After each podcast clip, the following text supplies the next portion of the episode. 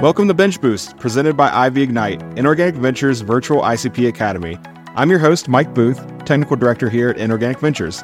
At I V, we're passionate about all things I C P, sample prep, and analytical science, and we're here to share our passion and expertise with you. Each week, we'll bring you the latest insights, tips, and tricks from the brilliant minds of our laboratory team. Get ready to experience chemistry in a new light. Hello, everyone. Today, I'm once again joined by Thomas Kozakowski and Joseph Burns, our two production managers, and Ashley Jones, our technical support chemist.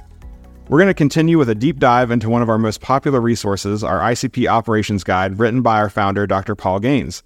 Make sure to tune in each week for more insights from this guide. Today, our team will be discussing Chapter two on quality issues.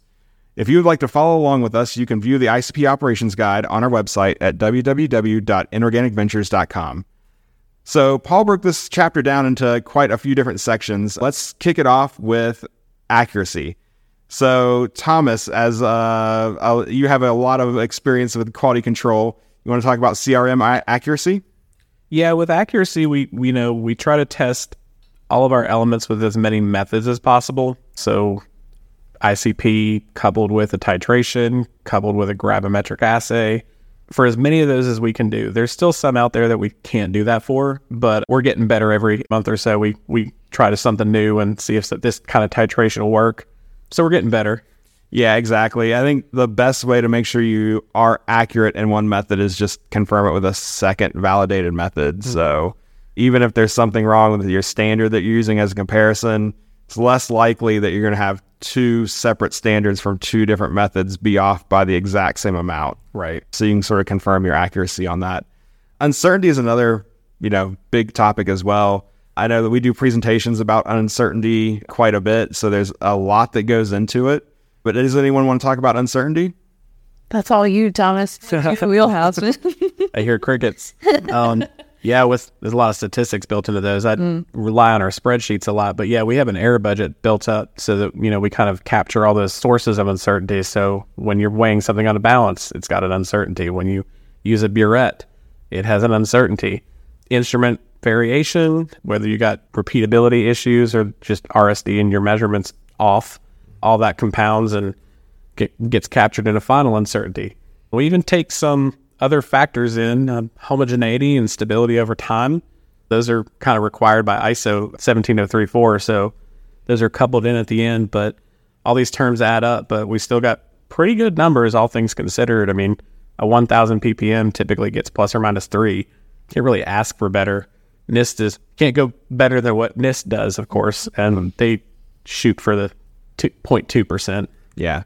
Yeah, that's an important point. I think a lot of people don't realize is your uncertainty is, you know, sort of baselined by the uncertainty of the, your standard of comparison. So if you're using a standard with a, you know, a one percent relative uncertainty, you're not going to get half a percent uncertainty on your measurements. It has to at least be one percent, and it's most likely probably going to be in the range of one point three to one point five percent. So yeah, just something important to think about. Paul also talked about, you know, as part of accuracy, some transpiration concerns. So I think this is a good opportunity to speak about transpiration. Um, Joe, do you want to kick in on this one? Yeah. You know, it doesn't matter what you're packaged in, water is going to find a way out. So as time goes on, your concentration is going to be going up, and you obviously have to try to minimize that. That's what we use our transpiration control technology, reducing the size of the universe of the bottle, keep that water in and tight, reducing the amount of transpiration, the water that gets out. Yeah, transpiration is definitely a, a major problem, and that's something that I have to combat when I'm quoting new solutions. In addition to the chemical stability, you have to look at the possibility that you might see precipitation or anything like that over time, that maybe it's something you don't even notice, and you go to run your sample and all of a sudden your numbers aren't quite right. That can be a factor in chemical stability, and I think a lot of people assume that, but transpiration is definitely playing a much bigger part than I think most people think about. Because like Joey said, that water is going to keep moving until it can't anymore. So if we make that micro environment around the bottle and that transpiration control technology bag, it definitely makes a huge difference, and that plays a big part in why we're good at what we do, why our standards are reliable. Yeah, we've definitely done studies on the back end of that, too, to make sure it's good. I've had... So I've weighed so many bags over the years. And one of the transpiration studies I did over time was for those thirty mil bottles, different matrices in them, different concentrations, wanted to see what would happen. So weighed those monthly. Mm. Every month I would go take them out of wherever they were stored, put them on the balance, see what's happening, plot it over time. Very tedious, but very interesting data. Ziploc bags don't work, by the way. Well, I mean, honestly, who who would think like, oh, I've capped my bottle, like I've put it, I put it back on my shelf. Who would think that wasn't good enough, to, right, to keep the the you know the volume constant? Yeah, one of the, and one of the things, if you don't want to reseal a bag, stick it in the fridge. Mm. Yeah, it actually stops it better than um, the T C T bag, but um, you got to worry about density. So that's one of the things we kind of shy away from microgram per mil. We'd prefer you use microgram per gram. Takes that density out of the equation, so you can still weigh your standards when they're cold and you get the right number. Well, another consideration to refrigerating your solution is you have to you either wait for it to come up to room temperature while sealed, or you risk condensation forming on the inside, which there goes your certified value. Mm. Yep, exactly. So all of our standards are going to come in transpiration control technology, or T C T bags. It's something that we pride ourselves on. That's a major draw for our products. So what it is, an aluminized heat sealed bag that we put our standards in after they've been manufactured, packaged, and capped. You know, just putting it in that bottle is not going to be enough. So sticking it in that aluminized, again, heat sealed bag, those Ziploc bags are not going to work. We've had other people, I think, try to replicate what we've done here with our T C T bags, and it's just not quite the same. But those bags really make a huge difference in the standard and the longevity, the scientific integrity. That's why we have that five-year shelf life while it's still in that bag. But once you remove it from the bag, you only have a year from the date that it was removed, or that five-year date, whichever one comes first. But that's how quickly transpiration can take over and really kind of destroy your standards. So keeping it in that sealed T C T bag will definitely, you know, give you a lot more control over the length of the time that you can use the same lot, which saves you some revalidation work. It keeps everything happy and stable. And I definitely always recommend it to our customers, you know, to buy their larger total volumes in these smaller bottles in a series of these bags, because you're using the same lot of product. But let's say you bought four bottles instead of your one total volume. You're only using a fourth of your product while the other three-fourths are still sitting on the shelf in their bag. They're on that five-year clock, and you're not worrying about anything transpiring or them getting knocked over and contaminated and things like that. So those little aluminized bags are pretty simple, but they make a huge difference in the longevity of your standards. One little note there, though, on the expiration date. I mean, the thirty mil bottles don't last as long. So that long study I did with the thirty mil bottles, they do transpire faster. It's because of that circumference of that opening. So there's more surface area with that compared to like a five hundred mil bottle. Paul did a really good equation on this. It goes through the bottle walls, but also goes through the circumference of the cap. So there's definitely a different rate, and we felt comfortable with six months on those. Yeah. All right. Ashley, you mentioned, you know, you're talking about the bottle. I think this is maybe the last point on this accuracy section, about glass bottles versus plastic bottles and the potential contaminants and how that can impact things. Yeah, we have some analytes like mercury and nitric acid, for example. That's at lower levels, it's going to need to be in borosilicate glass environment, which is not compatible with H F. It's also pretty dirty. Glass tends to be problematic that way. And a lot of labs just don't want to have to deal with glass. They don't want to have to package, keep packages. They don't want to have to deal with the potential for knocking them over. And again, they're just pretty dirty. So we have limits for how low we can go for certain analytes in glass packaging, because it's just the potential contamination, even though we go through leaching and cleaning our consumables, it's just too high. But then you also have things that, you know, if we try to put them in plastic, they're going to stick, and then that's going to be a problem. So that's why mercury goes in, in those glass bottles. So the container you're putting your standards in definitely will play a role. There's just going to be physical and, you know, cost and all that kind of stuff. So I know that everybody prefers plastic. We definitely prefer L D P E, but glass is sometimes a necessary evil, I think. Got you. Well, closely related to accuracy is probably purity. So let's talk a little bit about purity and the purity of starting materials, how that's so important for our standards. Anyone want to jump in on this? Yeah, I'll jump in on that. So with how low of levels we go, we have to make sure we have as pure possible starting material as possible, because it doesn't do us any good to have, you know, these high purity things, these starting materials, and then have a, in a one thousand P P M solution to have one hundred fifty P P M of something you don't want.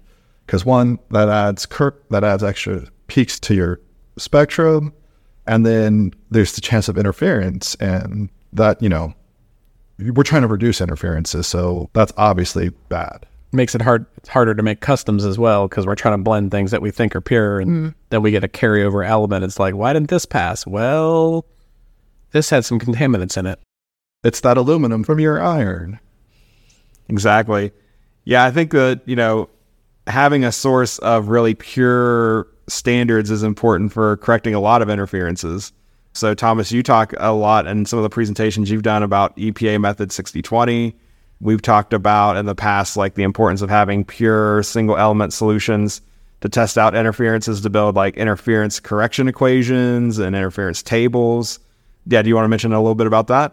Yeah. It's critical that they're clean. I mean, if you're trying to build an interference table, you've got these extra peaks that might show up. And when you're looking at, you know, extra wavelengths to make sure that it's, you know, action interference, all of a sudden you see every single, like, let's say we're looking at calcium and some of it's showing up on magnesium, but it's consistent. So it's on the two eighty line, it's on the two seventy-nine. All of them are showing the same thing. Those aren't interferences. They're actually contaminants. So that's not something that should be included in your table, but you might trick in, be tricked into thinking that it should be. Mm-hmm. So do we just trust our vendors every time we buy a starting material? Well, absolutely not. Lord, no.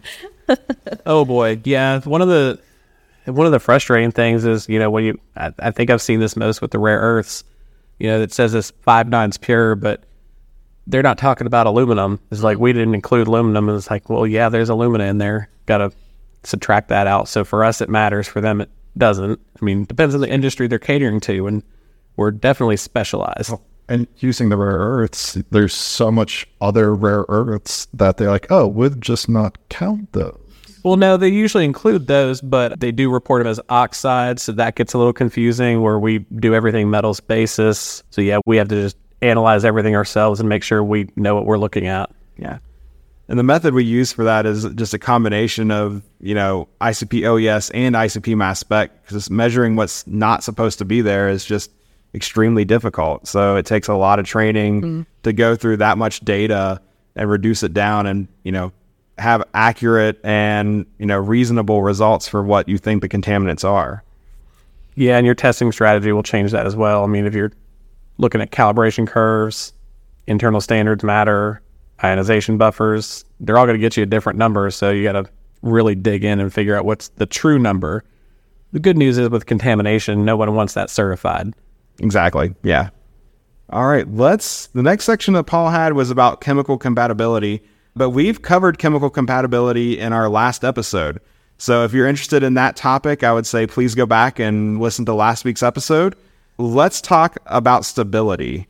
So anyone want to define what chemical stability is? Well, over time, it's still going to be there. That's definitely the simplest way to put that. Yeah. Yeah, but with chemi- chemical stability, you're looking, the main, I guess, visual indication that you've got a problem is a precipitate. Um, that's number one. But there's also the silent but deadly ones, where they stick to your plastic bottle. Mm-hmm. Um, that's also a problem. Yeah. Most of our products, I mean, once you get the metal in an acid matrix, it's chemically stable for pretty much ever. But there are, you know, other products that we... You know, we manufacture and produce, you know, some of the ion chromatography organic standards that we produce, you know, some of those are subject to chemical, you know, stability issues over the course of, you know, four to five years. And it, we think it's, you know, just some sort of degradation of the organic structure. pH ones are another one we've seen. We think it's, what, Thomas, you think it's uh, C O two from the atmosphere? I think it's C O two. Yeah, those higher pHs that are based in carbonate matrices, I think C O two gets in and makes them acidic. Yeah. Um, yeah. When I, we do testing on like pH twelve standards, you got to do it quick. Yeah. Even through your course of your assay, within thirty minutes, you can see the pH going down. Yeah.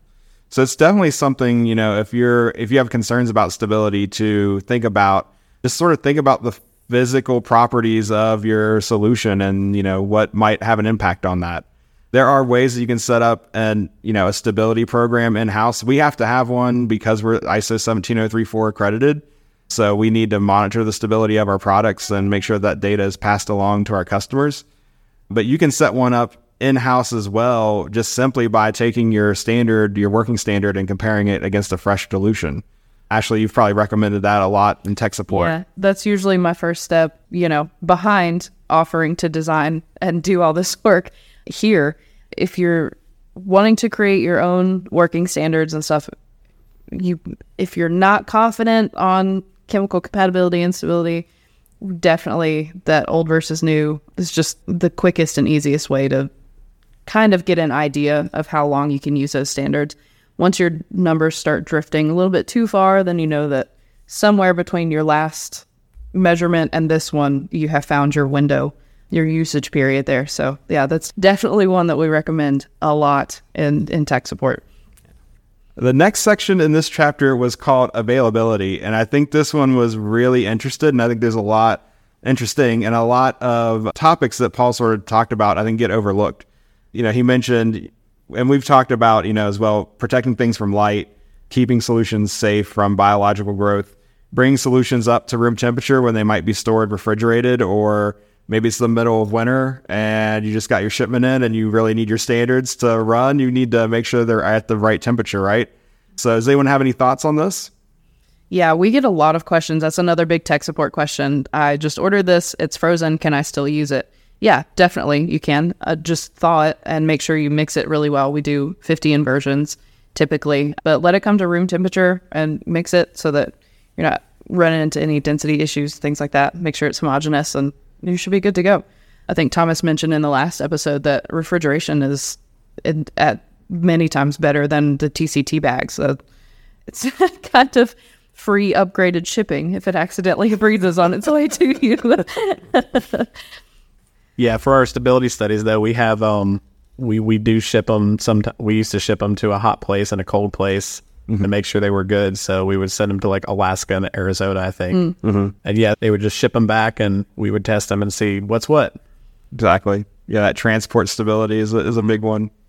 All right, Joey, I'm going to kick this next one over to you as our resident documentation expert.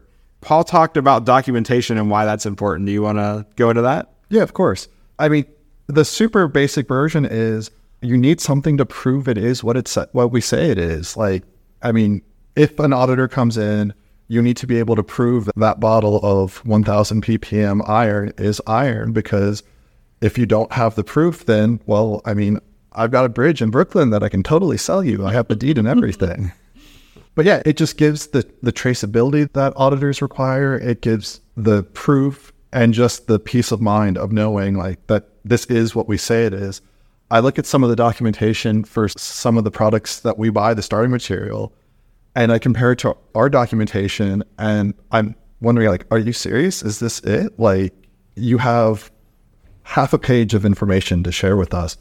Most of our document, most of our certificates of analysis are at least four pages. That's mm-hmm. just how much detail we want to share with you to make sure, you know, you're auditing your audits go as smoothly as possible, or just what do you need to prove it is what you say it is? Yeah, one of the things that we've done with our documentation in recent years is that we've moved everything onto our website. So that's, again, another question we get quite a bit when we're selling standards to new customers. Our S D S and C of A's are all available through our S D S C of A search on the website, but that way you don't have to keep up with hard copies. You don't have to worry about them being the perfect quality or standard or whatever your auditor's in the mood for that day. You can just go to our website, pull up anything that you need. It's always at your fingertips. And personally, I think that's pretty great as far as S D S goes, because, you know, they need to be available at all times to everybody. But yeah, like Joey said, the our documentation is pretty in depth, and that makes our jobs easier here too, because we're also a customer of ourselves. We use our own standards. So if we want to rely on them, we want you to rely on them the same way. So the more we can help ourselves, the more we can help you, the better off we all are. I think that's our chemists working for chemists thing popping up there. But yeah, documentation here is way more helpful than the types that I have seen come through quoting. So Yeah.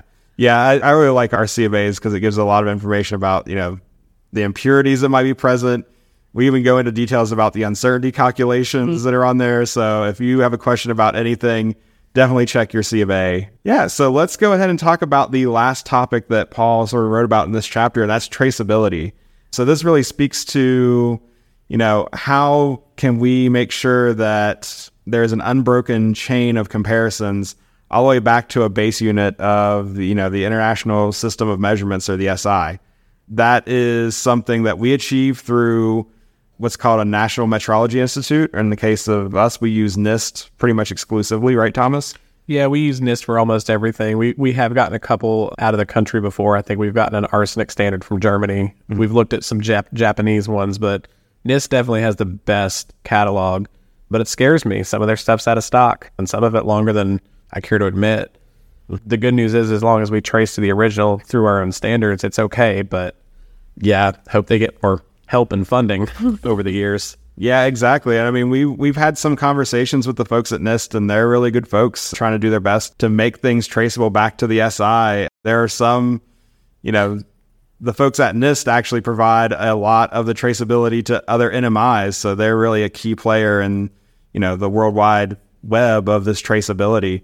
So we trace our products, you know, usually back through NIST to the S I, but we have had occasions where, you know, there wasn't a N M I solution standard available. So we've actually had to go through the process, and we've created what we call P C R Ms. So we put actually put that work in to create S I traceable products of our own. And we've done that for osmium and iridium so far. So sort of taking that certification work to the next level. Those are the ones that NIST never had on the catalog, so I guess they're the most challenging and, and whatnot. But yeah, we're filling that hole. Hope to do that with other ones, like I mentioned in I think one of our other talks. We've trying to get as many second methods as possible. So if we don't have traceability at all, it's like, what are you tracing it to? It's kind of meaningless. But you can still do gravimetric and be traceable to the kilogram. It's just not as not as a hardy of a traceability. Exactly. Well, we hope that you found this conversation helpful. If you have any questions, please contact us at I V Ignite at inorganic ventures dot com. And if you'd like to learn more, feel free to check out our virtual learning academy, I V Ignite. Ignite membership provides you with unlimited access to video courses, downloadable resources, community forums, and so much more. Join us next week as we cover Chapter three of the I C P Operations Guide, where our team will discuss topics like handling, calculations, preparation, and more. We hope you will join us then, and have a fantastic week.